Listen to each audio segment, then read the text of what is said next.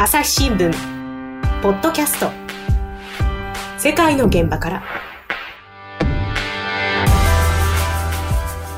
朝日新聞の神田大輔です、えー中国は北京で特派員として取材を続けています。船越隆記者と回線をつなぎましてお話を聞いていきます。船越さんよろしくお願いします。よろしくお願いします。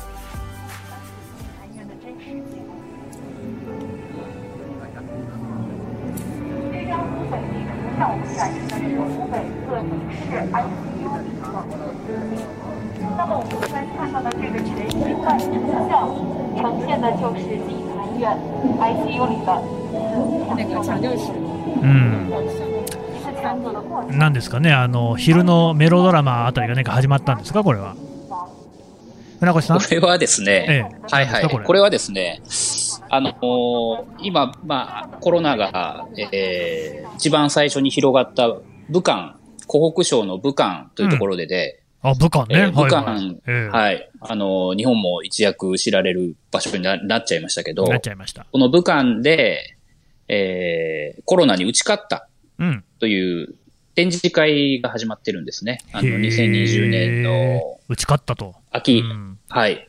あの、打ち勝ったと勇姿を称えるところの一コマで、えーまあ、当時、当時、まあ、病院、基幹病院しか受け入れ先がなかったんですけど、そのはい。大きな病院の中に、えー患者が運び込まれていくときの、まあは ICU の状況を説明している展示のところですねう。んなんか早いなというか、打ち勝った、あのまだね、世界中でこう人々が新型コロナウイルスと戦っている、今まさに戦っているっていう状況っていう感じがするんですが、武漢ではそうではないんですね。そうですね。あの、日常生活は相当程度戻ってるというのが武漢の現状だと思いますね。うんうんうんうん。あのまあ、中国、大きな国ですけれども、中国全体の状況でいうと、もうコロナっていうのはだいぶ収まったんですか？えーっと、うまく抑え込んでる。まあ、あの、国、ね、あの、国際社会が今大変な状況にあって、中国っていうのは、うんあの、もちろん一番最初に広がったんですけど、もうはい。春頃以降はですね、ええ。まあ、8万人ぐらいの感染者バッとなったんですけど、えええーそこからはもう本当に多くても、全国、中国14億人いるんですが、まあうん。多くても数十人、10人、20人みたいな状況が続いてええ、え未だに9 8万6千人ぐらいだと思います。あの、うん。死者も春先4千人ぐらいにバーッとなったんですが、ええ未だに4千人台ですね。4600前後だと思いますがそれぐらいが続いてて、だからね、それ、人口でいうと、まあ、日本のね、10倍に当たるようなね、大きな国で、それだけのこう、ねえ数しか出てないっていうのは、もうまさにそれは抑え込んだっていうことなんだろうと思いますが、あのそもそも、なんでそんなに抑え込めてるんですかね？まあいろいろね、あの、理由は一つじゃないと思うんですけどうんうんうんう、ん。もまあ僕らあの、普段ね、生活者としてはい。中国にいますから、はい、あの、に日本との比較、ねはい日本に住んでた自分の感覚と、ええ。まあある程度比較できて、中国ってここすごいなと思うのは、やっぱり管理の徹底ですよね。管理の徹底ね、はい、ええ。あの、やっぱり、まあ特別なことはあんまりしてないと思うんです。あうん。の、やっぱり入ってきて、うん。あの、冬場、まあ日本も第3波とか言われる状況あります、ありますけど、うん。あの、中国もやっぱり、その、全くゼロが進むっていう状況ではないんですね。うん。うんうん。あの、上海に1とか、うん。四川省に2とかうん。っていうのがポツ、ポツっと出るんですけども、うん。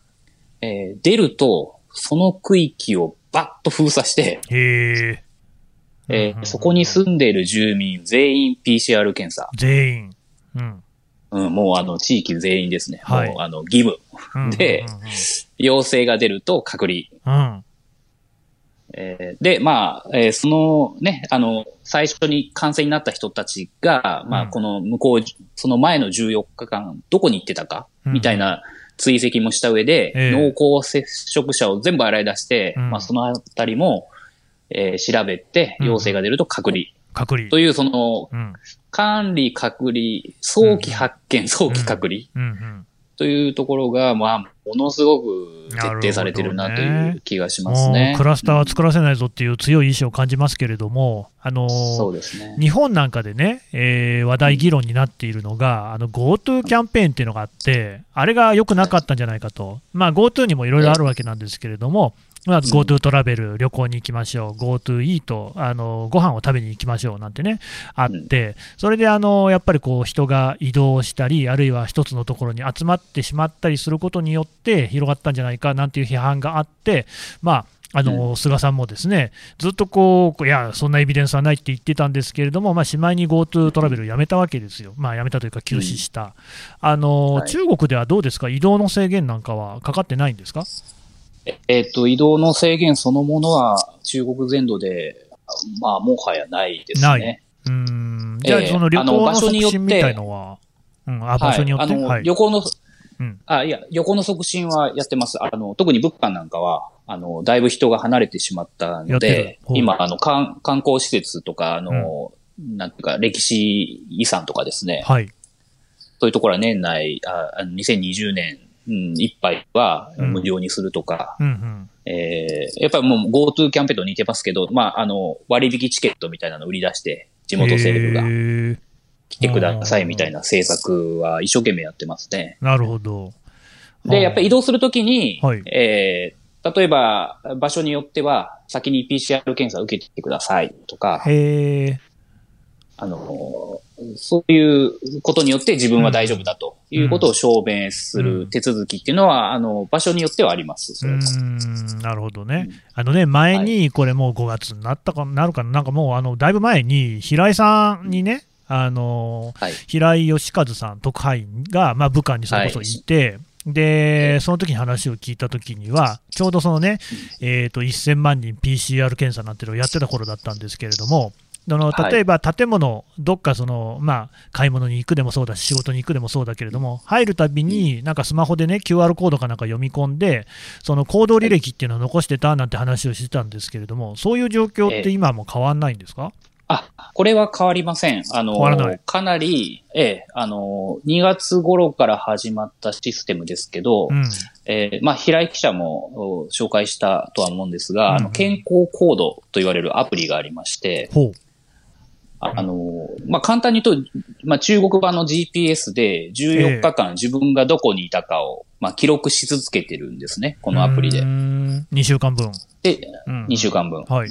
で、自分が危ないところに行ったか行ってないかというのをアプリを開いて、うん。えーまあ、建物の中に入るときとかに、うんまあ、緑色、青い、赤色みたいな表示が出るので、まあ、うん緑色が出てる限りは、この人は、えーいわゆるリスクが高い場所には入ってません。という証明になるので、うんうんえーじゃあどうぞ入ってくださいという手続きは、未だに、例えばレストラン入るときとか、うんうんうんデパートに行くときとうんか、あの、見せてください。まあ、い家も昔、ちょっと前まであったんですけど、うんまあ、地元の、まあ、自分のマンション入るときはそれなくなりましたけどね。うんあの、ちょっと前までありました。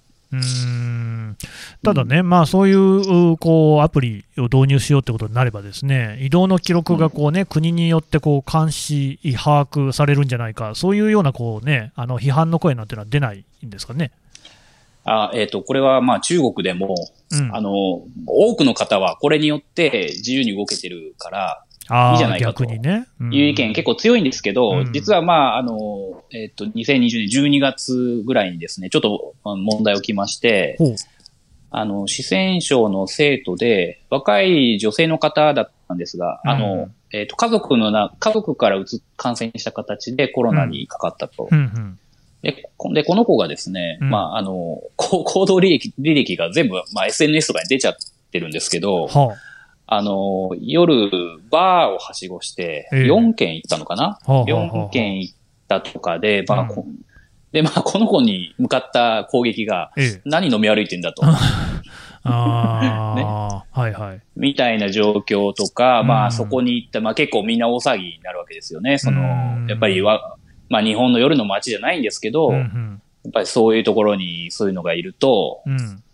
みんな迷惑だって言って、まあこの、この子の個人情報みたいな情報もバーッと出回ったりしてう、ん。やっぱりその当局、まあもちろん当局が握ってるから、当局が出したわけじゃないんですけど、うん。まあ SNS で漏れる形になってう、ん。まあ、個人情報がね、どこまで管理されるのがいいのか、ということに対しては、意見が結構、わっと湧いた瞬間がありましたね。へえ、いや、あの、すごい正直に言いますと、中国においては、そういうその、まあ、プライバシーっていうのが、えー国によってね、あるいは当局によって握られている、監視されているのって、割と当たり前のことなのかなと思ってたら、別にそうでもないんですね。えっと、うん、あの、近年進んできたなという印象です。あの、中国人は、うん。身分証をカードで持ってんですね。あの、運転免許証みたいなカードがあって、ほうほうほで、近年はですね、まあ、IC 化も進んでて、う。うん。結構見てるとね、便利なんですよ。あの、例えば、いわゆる中国の新幹線乗るときに、ええ。販販売機行って、それかざすとうん、切符ポーッと出てきたりですね。うんうん。あの、結構便利にも使えるんですけど、なんかマイナンバーカードとはだいぶ違う感じですね。うんそうですね。いろんな用途があるんですけど、はいでも、まあ、どこにでも行くときには必ず身分証を提示せよと。飛行機に乗るときも必要ですし、うん。まあ、あの、最近、まあ一昔前は OK だったんですけれど、最近は長距離バスに乗るときも提示せよとかですね。結構厳しくはなってて、うんえーみんなもちろん、その、まあ、あの、社会主義国なので、うんある程度国、国の統制が強いということは受け入れながらも、うん。年々厳しくなっているという状況については、えーもちろんやっぱり賛否がそこにありますよね。そのさっきのね、健康コードの話あったじゃないですか。はい。それって船越さんも入れてるんですか？これはですね、うん入れてます。入れてるますっていうか、まあ、あの、例えば、うんレストランに行かないと、うん。レあレストランに行くときにこれがないと、まあ、入れないわけ入れないですよ。。おー。入れない。スーパーに行くときにうん、これ見せないと、入れないまあお断りされるわけですよね。なので、物理的に入れざるを得ない。もっと言うとですね、うん。えっと、2020年11月に、うん。えー日本と中国の間で、ああの、王毅外務大臣が日本に行って、はい。あのビジ、ビジネストラック、ああのあまだその後うまくいってない状況もあるんですが要するにビジネス関係者、えー中国にね、来やすくするように手続き、例えば2週間の隔離を緩和したりとか、うん。そういうことをしますよっていう合意をしたんですけど、はい。これと合わせて、うん。日本から中国に来る人は、すべからく、この健康コードは入れてくださいあ、と。全員やれと。うん。はい。うん。これはあの、2020年の11、12月1日以降、中国に来る人はですねつまりアプリも、あの、けスマホ持ってないと 中国入れない状況そういうになってるんですけどことになりま、すよね。ガラケーお断りそと。うん。そういうことです。はいあの、これを国際的にも進めていこうと。国際的に？はいや、つまりですね、えだって日本人、日本、日本人が中国にいるときにスマホに入れてこいっていうわけですよね。え。うん。で、これまあ、まあ、来る人じゃないですか。はい。中国に。えで、これはまあもちろん中国来るんだから中国のルールに従ってねっていうのはあるんですけえ。ど、うん。あの、もっと言うと、うんこのルールいいでしょと中国は思ってまして、はこれが、これがあるからコロナ広がることにある程度一定の抑制が効いている。というのがあって、うん。あの、習近平さんが2020年の11月の G20、これもオンラインだったんですけど、ええ。オンラインの時にうん、この健康コードを訴えてですね、うん。健康コードとってもいいものなので、はい。これを国際的に相互承認システムをね、作っていこうとはい。いうふうに訴えて、まあもちろん全全世界中国の健康コードじゃなくてもいいんですけど、うん。この健康コードと似たようなアプリを作ってもらって、うん。その、それを入れると中国でも入りやすくするなるほど。というシステムを作ろうじゃないかと言ったんですけど、うんまあもちろん議論ありますよね。どこまで情報漏れてるかよよくわかんないので。うん本当にあのお気持ちはありがたいんですが、ちょっとっていう感じがしますよ ね。なぜそのね、それこそさっきのそのね、女性の話じゃないですけれども、どこまでね、その情報の管理なんかを信頼していいものやら、というか、はっきり言って信頼が置けないっていう気がしますよ。そうですね。まあ、うんだからやっぱり、ただしやっぱりもう日本、日本、まあ、っていうか、に中国に来る以上は入れてねってことはもうルール化されてるんあもう絶で、対いけないんですね、それ入れないとね。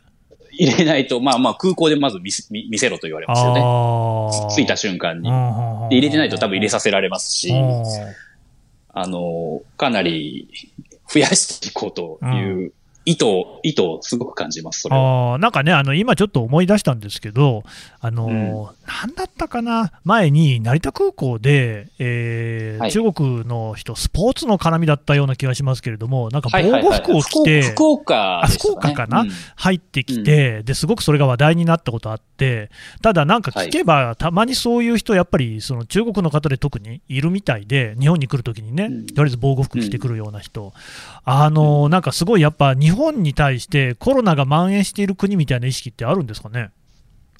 えーイメージはありますね。うん。特に11第3波の後はですね、うんうん。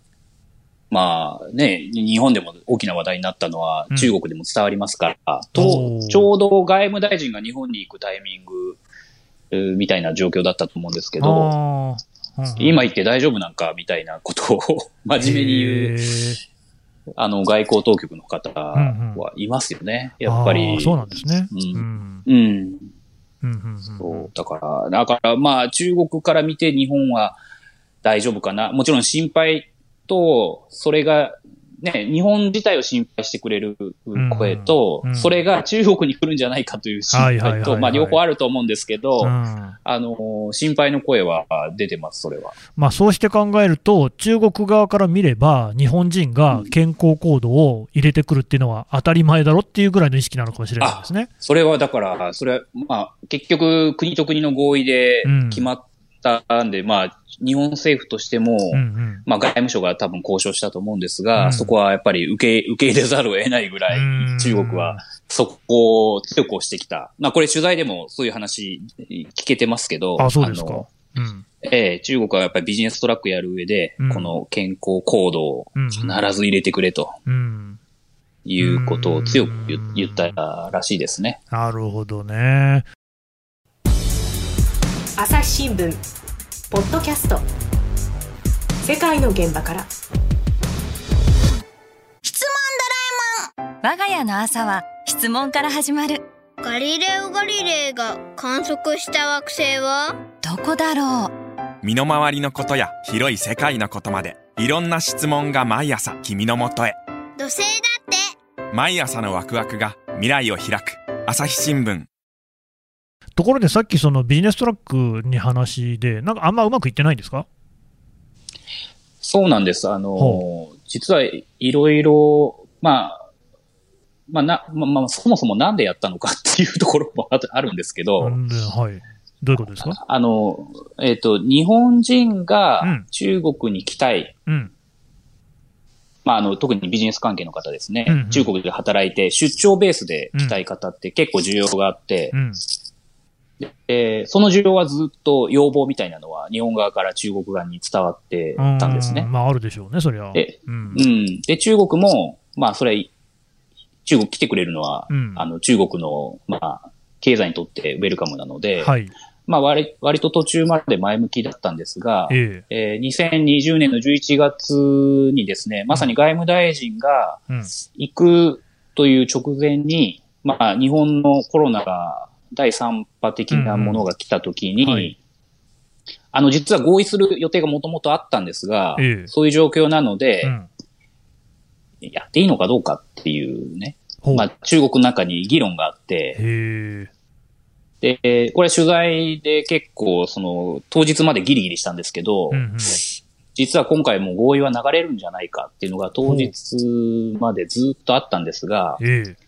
最後合意にまとまったんですね。うん僕らの取材ベースで分かってることですけどで、なんでまとまったかっていうと、やっぱりその、はい外務大臣訪日するときに、うんまあ、成果そりゃがいうですよ。ね、やっぱりね。うんえー成果がいるので、うんやっぱり手ぶ手ぶらで帰れないっていうの、お土産を持たせなきゃいけないって、これよくね、聞く話ですよね。うん。うん。だからまあ、このビジネストラックを、えー一つ、えー日中間の成果にしようとうーん。いう、まあ割とこれは中国側が最後、どんでん返ししたやに聞いてますけど、なるほど、ね。で、戻って、はい。えーそれでまあ、その一週間後ぐらいから始めましょうって言うんですけど、うんうんどうやって進めるかも、じゃあどういう人を入れるかも、うんまあ、中国内では何もうん。整理ついてないんですよね。はあ。で、もちろん PCR 検査を受けてくださいとか、うんうんうんあの、要するに、えっと、日本人が中国のとある地方に行くとき、うん。まあ、例えば武漢としましょうか。じゃあ、はい武漢の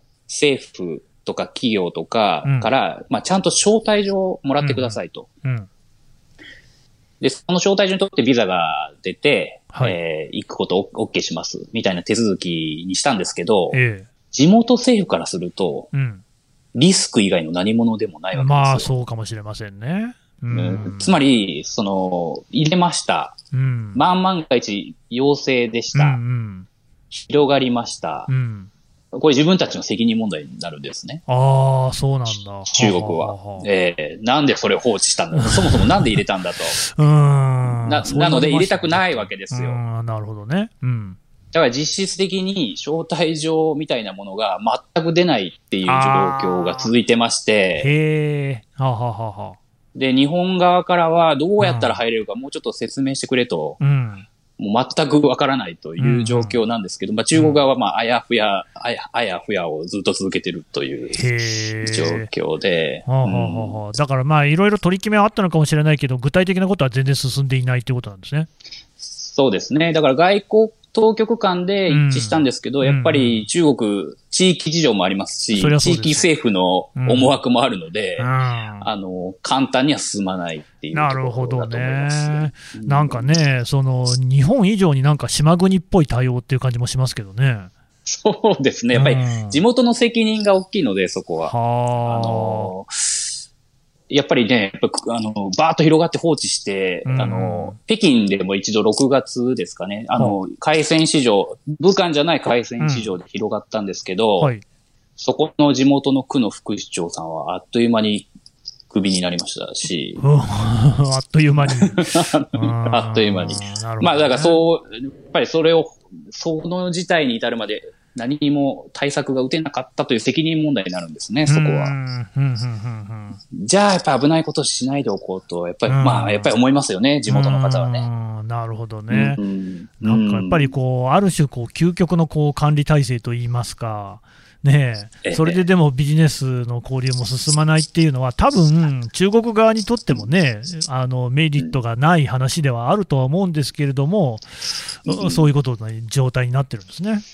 そうですね。逆に言うと、それぐらい責任を、まあ、げ管理徹底せよという通達が、あ隅々まで行ってるのでなんとしても感染者出さないぞという、うん各、もう日本で言うと、マンション自治会レベルみたいな、ところからそね。の気合うん入ってんですよね。積み上げでね、ちっちゃいちっちゃい自治体から、まあ、いろいろなところ、大きいところまで全部そうだと。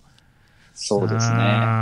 そうか、うんえーそれとそういうね、まあ、連帯責任じゃないでしょうけれども、その上の方にもまたね、類が及んでくっていうようなこともあるんでしょうしね。そうですね。だからやっぱり出てしまうことあるので、はい。出た、出たら、最初に言いましたけど、出たらすぐ検査。うんうんみんな検査、そこの人たちねみたいなとか、うんやっぱりあの、やってる、やってるよっていうところもちゃんと見せていかないといけないんで、うん結構、あの、村長さんレベルから、自治会長レベルから、とても大変だなというのは見ていて感じます。うんうんちなみに船越さんも PCR 検査受けました？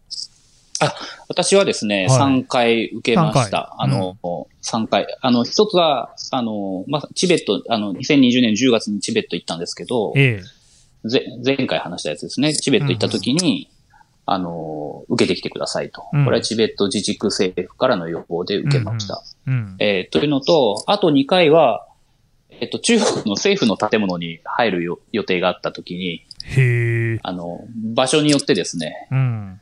結構厳しい管理が、うんあの、受けて、えー陰性を証明してくださいって言われてう、んで、さっき言った健康コードに受けるとですね、うん24時間以内に、はいその、あなたよ、まあ、陽性でも陰性でも結果出るんですけど、ええ陰性ですっていうの出るんですよ。ほ自動で送られてくるのう。で。まあ、やっぱりアプリを見せて入るときに、なるほどね。うんうんうん。私陰性でした。っていうのを見せると、そういうことです。あー PCR 検査っていうのは簡単に受けられるんですか？ああの、結構手軽で、北京だとですね、うんえーっと、指定場所が200箇所以上もうあると思うんですけ200箇ど、えー予約なしで行くと、私がいつも行くのは近くの病院なんですが、ええ。あの、病院の中に入ることはなくてですね、病院の脇に、はい。あの、プレハブ小屋がうん3つぐらいポンポンポンと並んでるんですが、もうあんまり人も並んでない、あの、受けたい人もいないんで、いつ行ってもまあ、スルッと入れるんですけど、うんその列に入っていって、まず1番目の、えーえーコンテナね、コンテナボックスで人がひょこっと出てくるんで、はい。そこで、えーパスポートを渡して、ええパスポートを見せた上で、えー自分の携帯番号を伝えると、うん。登録してくれる。うん。二つ目で、うん。えーお金を払う。お金を払うのも現金じゃなくて、あの、携帯で払うのはいで、あの、WeChat Pay とか、アリペイとかですねで払う。はい。はい。これで120元、1500円ぐらいですかね。うん。で、払って、うんで、三つ目のプレハブで、うん。中からひょこっとあの、白衣の人が出てきて、うんうん綿棒でく、うん口あんしてって言って、うんガリガリガリって喉の奥をこすられて、うん。終わりですと。なるほど。3分ぐらいで終わりますね。大変こうシステマチックにね、はい、ポンポンポンってことですね。うんええでも結果は携帯で来るし、うん。あの、紙が、紙で証明欲しければ次の日、まあ、例えば午後に来てくださいとかって、うんあの、一例えば1時から3時って決めてる時に行くと、うん。紙ポンってくれるので、まあ、非常にシステマチックですね、そういう意味で言うとね。うーん。で、その検査って信頼できるんですか？ああ、まあそこは難しいとこですけど、うんまあ中国人はもちろんそれを前提にやってますし、まあね。えーそこで検査を間違えたとか、検査したけどうん。